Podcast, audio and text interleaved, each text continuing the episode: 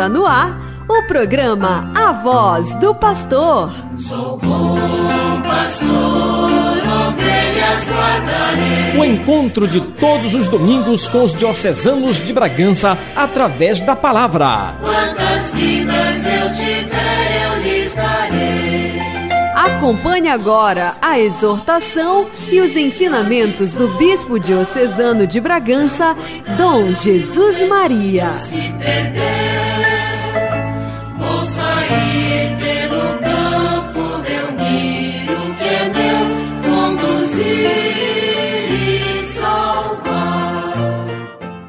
Caros irmãos e irmãs, um bom dia para todos, um forte abraço para todos os nossos ouvintes da Voz do Pastor. Mais uma vez, aqui nos encontramos para refletir a palavra de Deus e escutar o que Deus tem a nos dizer, o que Ele tem a dizer para nós, para cada um de nós em nossa vida. Esse é o motivo verdadeiro de escutar a palavra. Não é simplesmente um escutar, é um escutar e um refletir sobre o nosso agir, sobre a nossa maneira de comportar-nos, sobre a nossa maneira de ser, para melhorar nosso comportamento, para melhorar nossas atitudes e sermos cada vez mais fiéis a Deus. Esse é o sentido, pois, da palavra de Deus que vai aos poucos mudando nossa maneira de pensar e nossa maneira de agir, que nos leva realmente a descobrir como Jesus agia e a imitá-lo também nas suas atitudes de bondade, de misericórdia, de compaixão e de humildade. Vamos começar então, meus irmãos, neste 14 domingo do tempo comum. Vamos começar então lendo a primeira leitura, que é do profeta Zacarias, exatamente do capítulo 9, versículos 9 e 10. Diz assim a leitura do profeta Zacarias. Assim diz o Senhor: Exulta, cidade de Sião, rejubila, cidade de Jerusalém. Eis que vem teu rei ao teu encontro. Ele é justo, ele salva, é humilde e vem montado num jumento, um potro cria de jumenta. Eliminará os carros de Efraim, os cavalos de Jerusalém. Ele quebrará o arco do guerreiro. Anunciará a paz às nações. Seu domínio se estenderá de um mar a outro mar, e desde o rio até os confins da terra. Palavra do Senhor, graças a Deus. Há algumas coisas que chamam a atenção nesta breve leitura do profeta Zacarias, um dos profetas do Antigo Testamento. A primeira coisa é, é um, um, um apelo, uma chamada para que Sião, Jerusalém, se alegrem. Exulta Sião, rejubila, cidade de Jerusalém. Na verdade, Sião e Jerusalém são a mesma cidade. Sião era a montanha sobre a qual Jerusalém estava construído.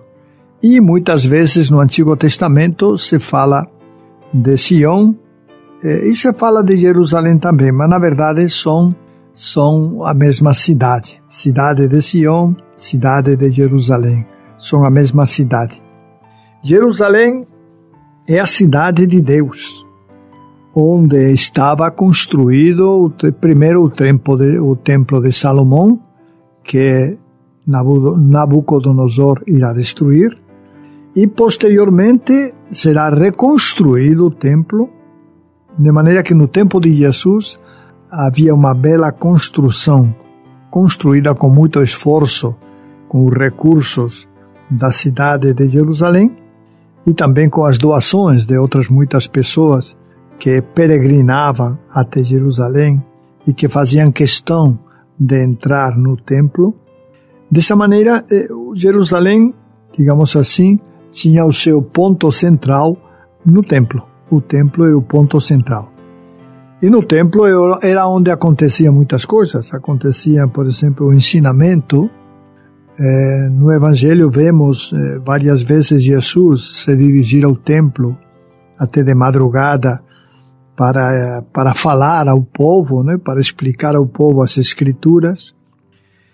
No templo também havia vendedores que aproveitavam o fato de que as pessoas que iam ao templo iam oferecer alguns sacrifícios ou alguns dons e eles vendiam, esses marreteiros do templo vendiam tudo isso, vendiam as povas, vendiam os cordeiros, tá? os cabritos que serviriam para o sacrifício, vendiam tudo isso.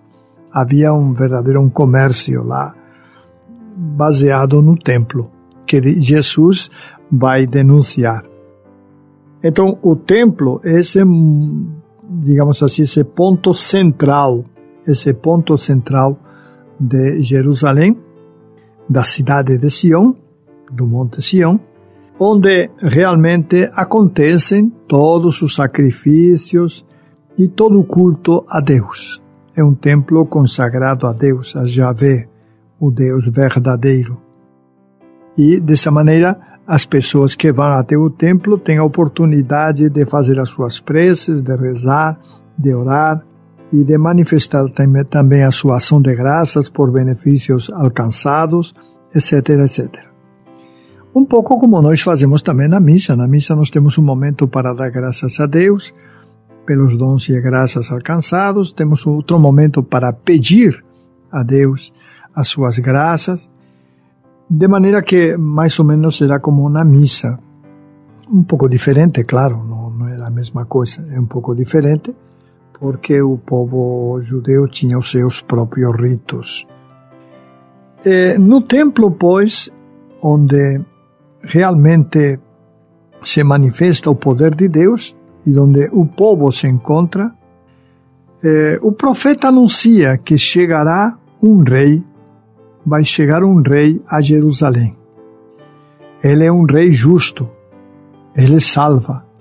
E curiosamente diz que aqui que é um rei humilde, humilde. E vem montado num jumento, um potro cria de jumenta, para mostrar a sua humildade.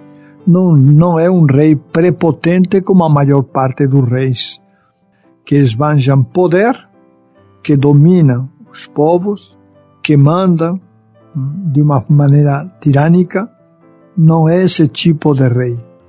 O profeta deixa claro que este é um rei humilde, humilde, que vem salvar sim, mas é um rei humilde. Veja bem como é a salvação que ele propõe. Eliminará os carros de Efraim, os carros de guerra de Efraim. Efraim é uma das tribos, uma das tribos de Israel eliminará então os carros de guerra de Efraim e os cavalos de Jerusalém.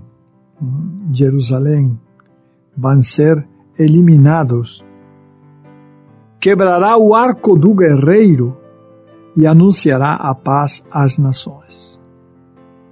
É dizer, é um rei que vem anunciando a paz e vai destruir tudo aquilo que não colabora com a paz, que não não ajuda a criar esse ambiente de paz. É um rei de paz. Por isso fala que é um rei humilde, um rei de paz, que sabe ouvir, que sabe se colocar na sua posição e que entende, que entende que o seu serviço, o seu agir de rei é servir e não simplesmente mandar. Seu domínio seu domínio se estenderá de um mar a outro, a outro mar, de um mar a outro mar, de um mar Mediterrâneo até o mar do Oriente. Quebrará o arco do guerreiro, anunciará a paz às nações, e esse domínio irá até os confins da terra. É um rei que vai governar não só a terra da, da Palestina, da Judeia, mas vai governar o mundo todo. O mundo todo. É um rei um rei de paz, um rei que vem com a paz. O seu reinado vai ser de paz e não de conquistas e de guerras, mas vai instaurar a paz no meio do seu povo e, logicamente, também com todos os seus vizinhos, porque é um rei que traz a paz e não a guerra. Esta foi a profecia de Zacarias. Zacarias que nos anuncia, pois, tempos melhores, em que vão acabar as guerras, as guerras que matam as pessoas, que destroem tudo e que acabam trazendo lágrimas às famílias. Zacarias anuncia tempos de paz, tempos de fraternidade, tempos em que o povo vai poder viver tranquilo. Este é o rei anunciado pelo profeta Zacarias, um rei diferente, muito diferente. Um rei que não procura expandir os seus limites, as suas fronteiras, à custa dos outros, à custa de guerras. Um rei que reinará na paz. Desta maneira, pois, o profeta Zacarias nos, nos anuncia já aquilo que vai ser o próprio Jesus Cristo. É um rei, Jesus é rei, ele mesmo o afirma, mas é um rei que não reinará com brigas, com lutas, com batalhas. É um rei que vai reinar com a paz. Este é o nosso rei. O rei que nós temos é um rei de paz, não é um rei de guerra. É um rei de paz. Jerusalém vai ser a sua capital, a sua capital e uma capital de paz. Dessa maneira, pois, o profeta anuncia tempos melhores para o seu povo. Provavelmente o profeta está está tendo em conta na hora de falar de todas as guerras que Israel já brigou com todos os seus vizinhos, que muitas vezes motivados pela ambição dos seus reis, que queriam mais e mais riquezas, mais e mais terras, mais e mais domínio, e muitas vezes levado por esta ambição, leva, eh, os reis conduziram os países, Israel em concreto, para muitas guerras às vezes saíam vitoriosos, outras muitas vezes derrotados. E a destruição ainda era maior. Assim, pois, Zacarias nos anuncia a chegada de um rei de paz. E nós, quando lemos o Novo Testamento, percebemos claramente que se trata de Jesus Cristo. Ele é um rei manso. Não domina, convida, mas não domina não nos obriga a fazer coisas. Ele insinua, mas nos deixa livres para nós vivermos e atuarmos segundo como nós queremos. Às vezes o fazemos não segundo a sua vontade, acabamos muitas vezes não fazendo a vontade de Deus, mas a nossa própria vontade e acabamos nos dando mal por nossas escolhas pelas escolhas que nós fazemos. Estamos apresentando a voz do pastor. Ano Vocacional 2023. A vocação é uma iniciativa de Deus, é mistério, é graça, é experiência de encontro com Jesus. É fascínio e alegria, é resposta pessoal, é envolvimento comunitário, missão, tarefa, serviço, é espiritualidade, como a que moveu o próprio Jesus. Ano Vocacional 2023. Vocação, graça e missão. Você está ouvindo a voz do pastor. Apresentação: Dom Jesus Maria. Vamos, pois, agora ler o, a segunda leitura ela é uma leitura da carta de São Paulo aos romanos, ao povo de Roma, à comunidade de Roma. Diz assim: Irmãos, vós não viveis segundo a carne, mas segundo o Espírito, se realmente o Espírito de Deus mora em vós. Se alguém não tem o Espírito de Cristo, não pertence a Cristo. E se o Espírito daquele que ressuscitou Jesus dentre os mortos mora em vós, então aquele que ressuscitou Jesus Cristo dentre os mortos vivificará também vossos corpos mortais por meio do seu Espírito que mora em vós. Portanto, irmãos, temos uma dívida, mas não para com a carne, para vivermos segundo a carne. Pois se viverdes segundo a carne, morrereis. Mas se pelo Espírito matardes o procedimento carnal, então vivereis. Palavra do Senhor, graças a Deus. Na carta aos Romanos, Paulo trata de um tema que é muito querido para ele. É o tema da carne e do espírito. Não é só nesta carta que ele aborda este tema. Em várias cartas também ele costuma abordar este tema da carne e do espírito. O que que entende Paulo por carne? Viver segundo a carne. Paulo entende que viver segundo a carne é viver segundo os nossos instintos. Quais são os nossos instintos?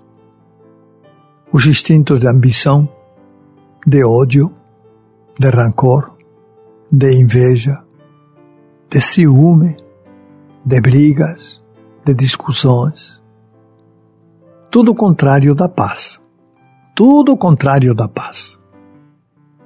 Quem vive segundo o Espírito vive o dia todo agressivo, atingindo as, a, os outros com palavras e com ações. Em definitiva, vive a guerra. Vive uma verdadeira guerra. Quem vive segundo a carne tem dificuldades até para conviver com os outros. A inveja está muito presente na sua vida.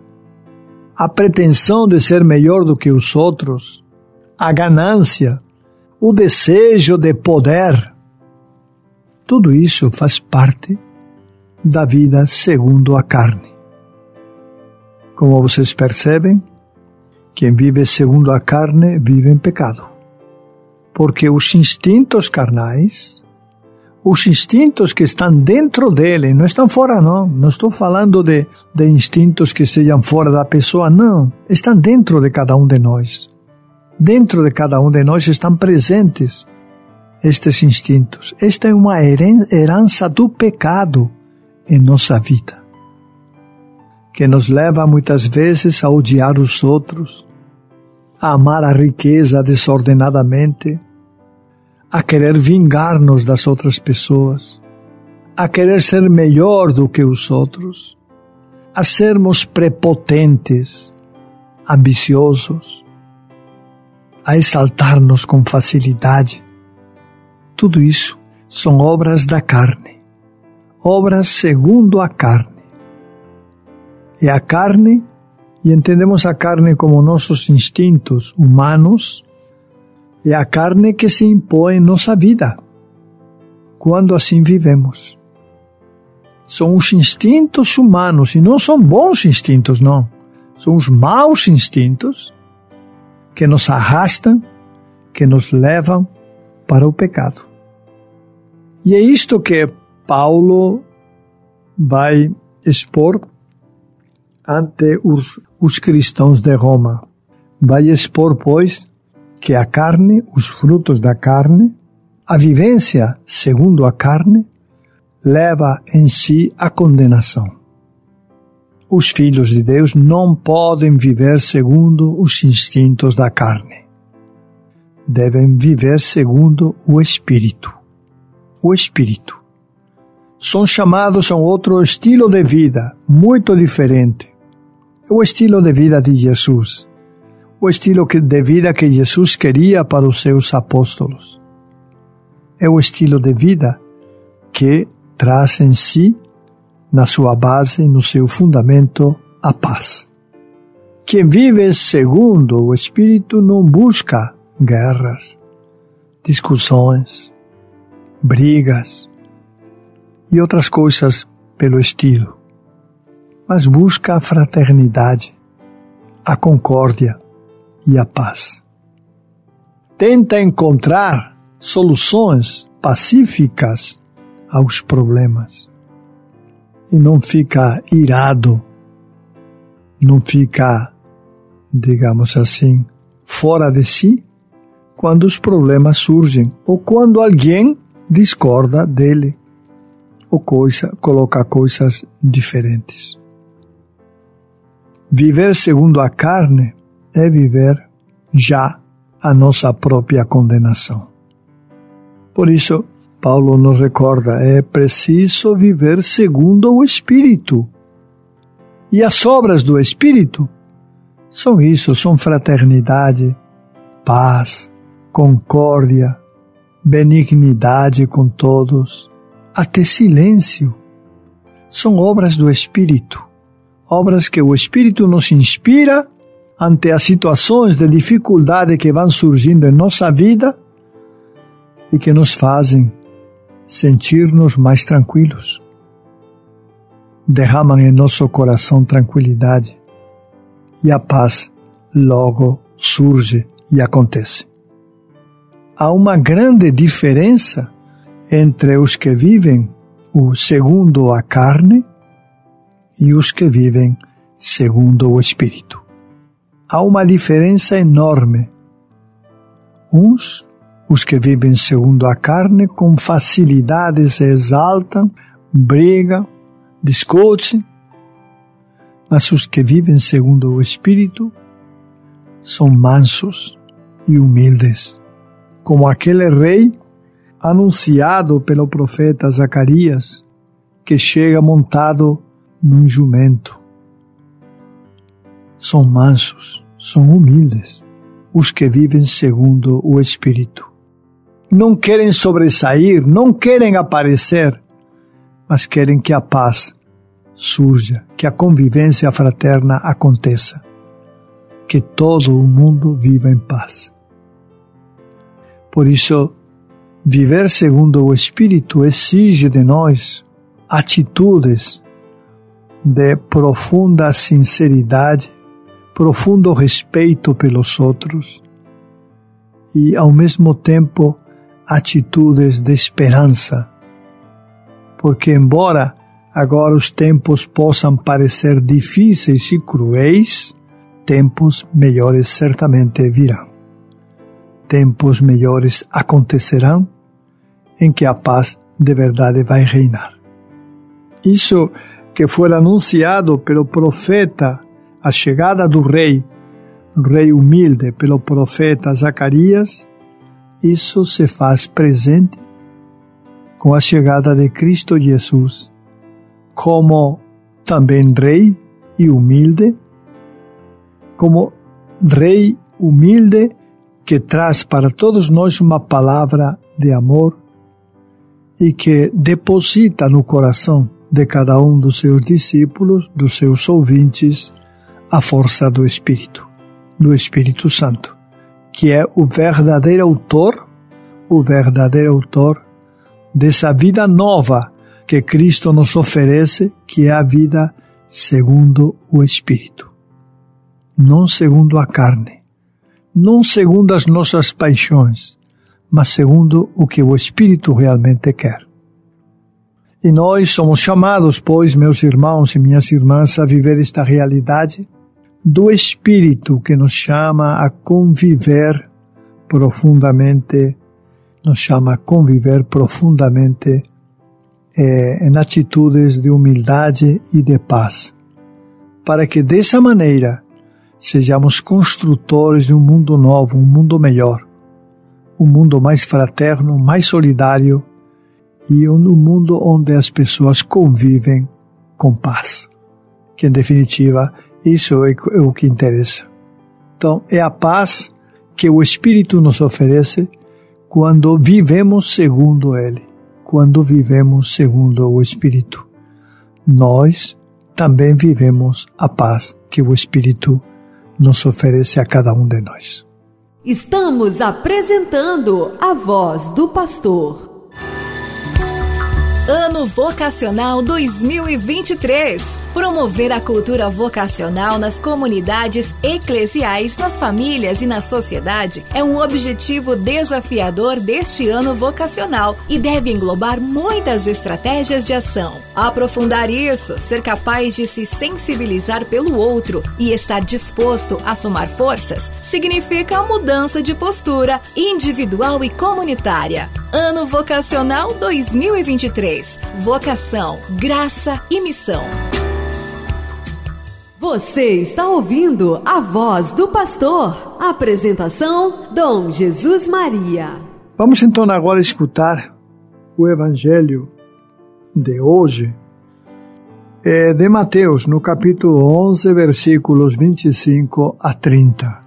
Diz assim: Naquele tempo, Jesus pôs-se a dizer: Eu te louvo, ó Pai, Senhor do céu e da terra porque escondeste estas coisas aos sábios e entendidos e as revelastes aos pequeninos. Sim, Pai, porque assim foi do teu agrado. Tudo me foi entregue por meu Pai, e ninguém conhece o Filho senão o Pai, e ninguém conhece o Pai senão o Filho e aquele a quem o Filho o quiser revelar. Vinde a mim todos vós que estáis cansados e fadigados, sob o peso dos vossos fardos, e eu vos darei descanso. Tomai sobre vós o meu jugo, e aprendei de mim, porque sou manso e humilde de coração, e vós encontrareis descanso. Pois o meu jugo é suave e o meu fardo é leve. Palavra da salvação. Glória a vós, Senhor. No Evangelho, contemplamos todas as esperanças anunciadas pelo profeta Zacarias, realizadas e concretizadas na pessoa de Jesus. Ele agradece ao Pai por ter escondido dos sábios e dos entendidos. Lemos fariseus, lemos também mestres da lei, escribas e outros. E ter revelado estas coisas apenas aos pequeninos, pobres e humildes. Que são estas coisas? São sem dúvida a fé na palavra e na ação reveladora de Jesus. Pela sua pregação, e pelas suas obras, Jesus revelou o reino de Deus e o próprio Pai. Ele mesmo disse: Tudo me foi entregue por meu Pai, e ninguém conhece o Filho senão o Pai, e ninguém conhece o Pai senão o Filho, e aquele a quem o Filho quiser revelar. Por isso, aos pequeninos, aos cansados, aos fatigados, pelo peso da exploração, pelo peso da pobreza material e pelo peso do fardo da lei imposto pelas lideranças daquele tempo. Jesus convida a um descanso, oferecido apenas por ele. Vinde a mim, e vós encontrareis descanso. Descansar em Jesus é tomar sobre si seu jugo e seu fardo que são leves e suaves. Se tomarmos sobre nós o jugo de Jesus, o mundo se transformará. Por um lado, então, a partir da liturgia de hoje, Jesus nos convida a receber pessoalmente o alívio para nossas fadigas, a Eucaristia. E por outro lado, nos estimula e nos convoca a uma atenção maior ao cuidado dos mais cansados, oprimidos, empobrecidos, famintos e pequeninos do reino. Jesus, com a sua atitude, mostra, pois, que cabe a nós descansar e cabe a nós também atender a esses que se encontram em situação bem pior do que nós.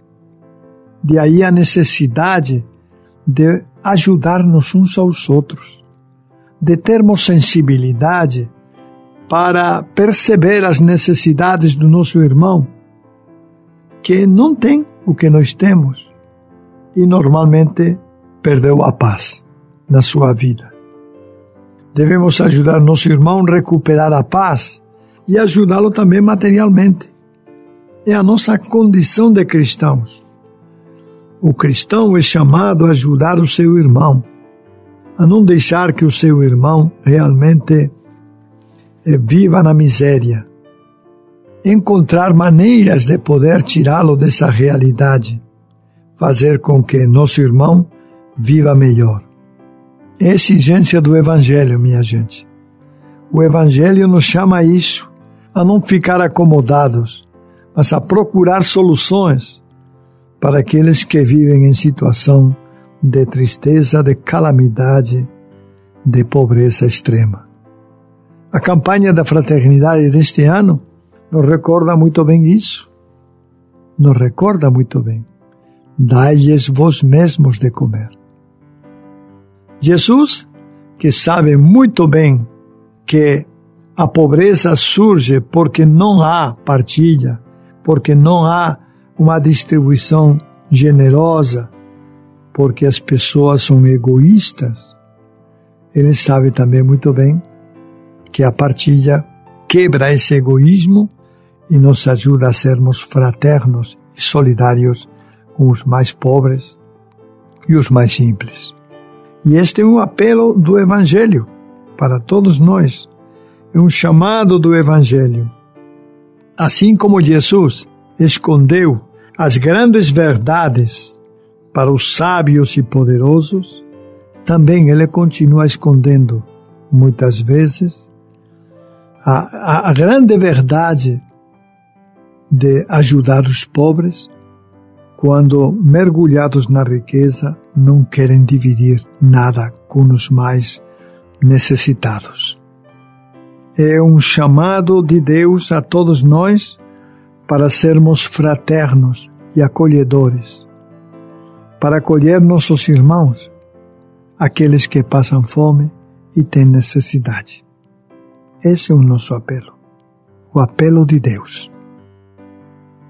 Esta palavra de Deus que realmente nos convida a olhar ao nosso redor e ver as pessoas necessitadas ela também chama a nossa atenção para as necessidades espirituais. Porque há muitas pessoas que, embora tenham muita riqueza, mas espiritualmente são pobres. Não têm conteúdo, não têm vivência da fé, não têm alegria. E a essas pessoas nós também somos enviados. Somos enviados. Jesus nos pede que olhemos também essas pessoas que, embora tenham muita riqueza, são escravos dela e não são felizes. Não têm felicidade em si, porque a escravidão não permite ser feliz. Jesus também nos pede que olhemos também essas pessoas e rezemos por elas, oremos por cada uma, cada uma delas e supliquemos a Deus para que essas pessoas também possam viver segundo o Espírito e não segundo as obras da carne, olhando só o dinheiro e a ambição. Este é o mistério que Deus escondeu para muitos, para os sábios e os poderosos. Deus escondeu isto Deus escondeu que a felicidade não se encontra no dinheiro, no prazer, no passar bem.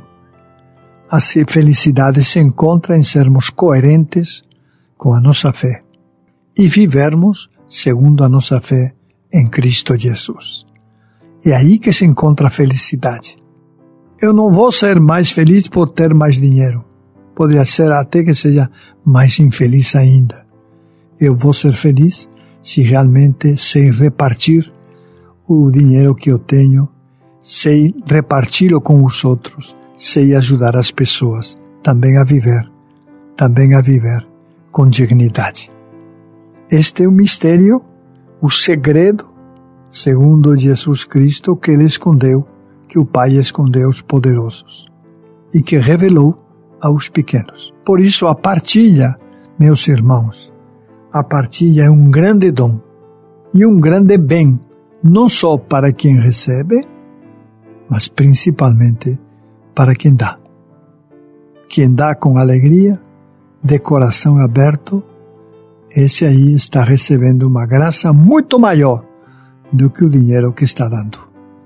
Porque quem dá, recebe muito, muito mais do que ele dá. Recebe a paz e isso não tem preço. A paz de Deus não tem preço em nosso coração. Que Deus, pois, nos conceda a todos esta paz, nos conceda alegria para vivermos sempre Sua paz com muita esperança, com muita fé. Amém. Estamos apresentando a voz do pastor. Ano Vocacional 2023. O Papa Francisco compreende bem que a missão é uma questão vital da Igreja, faz parte da sua natureza. Entretanto, ele chama a atenção para o verdadeiro sentido missionário. Neste ano vocacional, busquemos ser uma igreja capaz de abrir suas portas para acolher todos aqueles que queiram entrar. Ano Vocacional 2023. Vocação, graça e missão. Você está ouvindo a voz do pastor. Apresentação: Dom Jesus Maria. Meus irmãos, temos algumas notícias sobre, em primeiro lugar, sobre o óbolo de São Pedro. Não sei se vocês já alguma vez ouviram falar esta palavra, óbolo. O óbolo de São Pedro, que realmente é depositado na coleta deste domingo que passou, do domingo em que celebramos a solenidade dos santos apóstolos Pedro e Paulo, é uma coleta, é uma oferta que tem as suas raízes no século VII e que tradicionalmente, a partir do século VII, eh, se oferece para a sede do Papa. Este, este óvulo de São Pedro, é assim que se chama esta coleta, não é? É uma, uma coleta que se recolhe durante as missas, as missas deste domingo que passou foram recolhidas e esse, esse óvulo de São Pedro é enviado diretamente a Roma através da Anunciatura como uma ajuda para o Papa e para as necessidades da Cúria Romana. Se trata, pois, de uma ajuda econômica que os fiéis oferecem ao Santo Padre como sinal de adesão à solicitude do sucessor de Pedro relativamente às múltiplas carências da Igreja Universal e às obras de caridade em favor dos mais necessitados. Normalmente, este óvulo de São Pedro, depois o Papa o direciona para as necessidades eh, de algum país que está mais necessitado ou que está passando por alguma calamidade ou coisa parecida.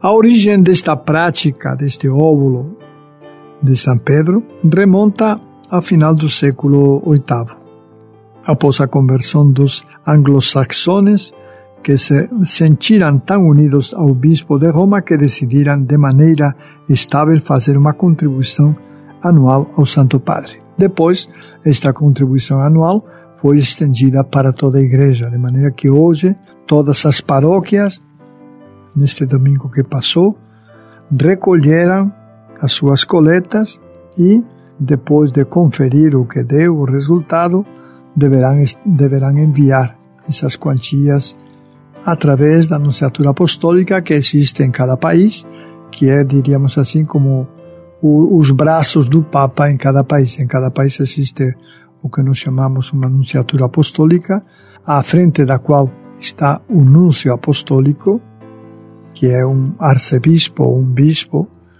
Depois o Papa ele vê quais são as necessidades, quais são, eh, digamos assim, aqueles, aquelas instituições ou aquelas, aqueles países onde há mais necessidade e normalmente direciona o óvulo de São Pedro para essas, essas, eh, esses países e essas necessidades.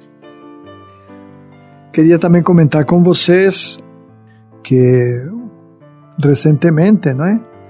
os arcebispos eleitos nos últimos 12 meses, arcebispos são aqueles que estão à frente de uma arquidiocese. Os bispos estamos à frente de uma diocese, ou prelazia, e os arcebispos estão à frente de uma arquidiocese, normalmente uma diocese maior, tá? Então, os arcebispos nomeados, eleitos, nos 12 últimos meses, eh, receberam recentemente o palio, a bênção do Papa, e o palio na solenidade, numa, numa missa solene celebrada na Basílica de São Pedro e São Paulo, na Basílica de São Pedro. Então, este ano foram 32 arcebispos os que receberam o, o, o palio abençoado, o palio abençoado pelo pontífice. Destes, três eram brasileiros. Dom Paulo Jackson, arcebispo de Recife, Dom Juarez Souza da Silva, arcebispo de Teresina, e Dom José Carlos Souza Campos, arcebispo de Montes Claros. Eles três, juntamente com os outros, os outros arcebispos, receberam, pois, eh, o que nós chamamos o palio. O que, que é o palio?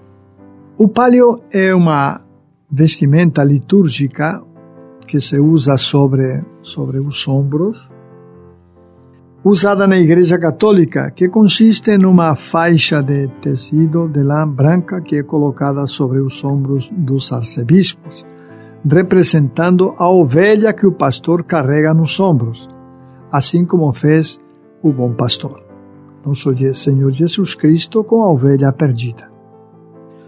O nome de palio vem da palavra latina pallium, que significa manto de lã.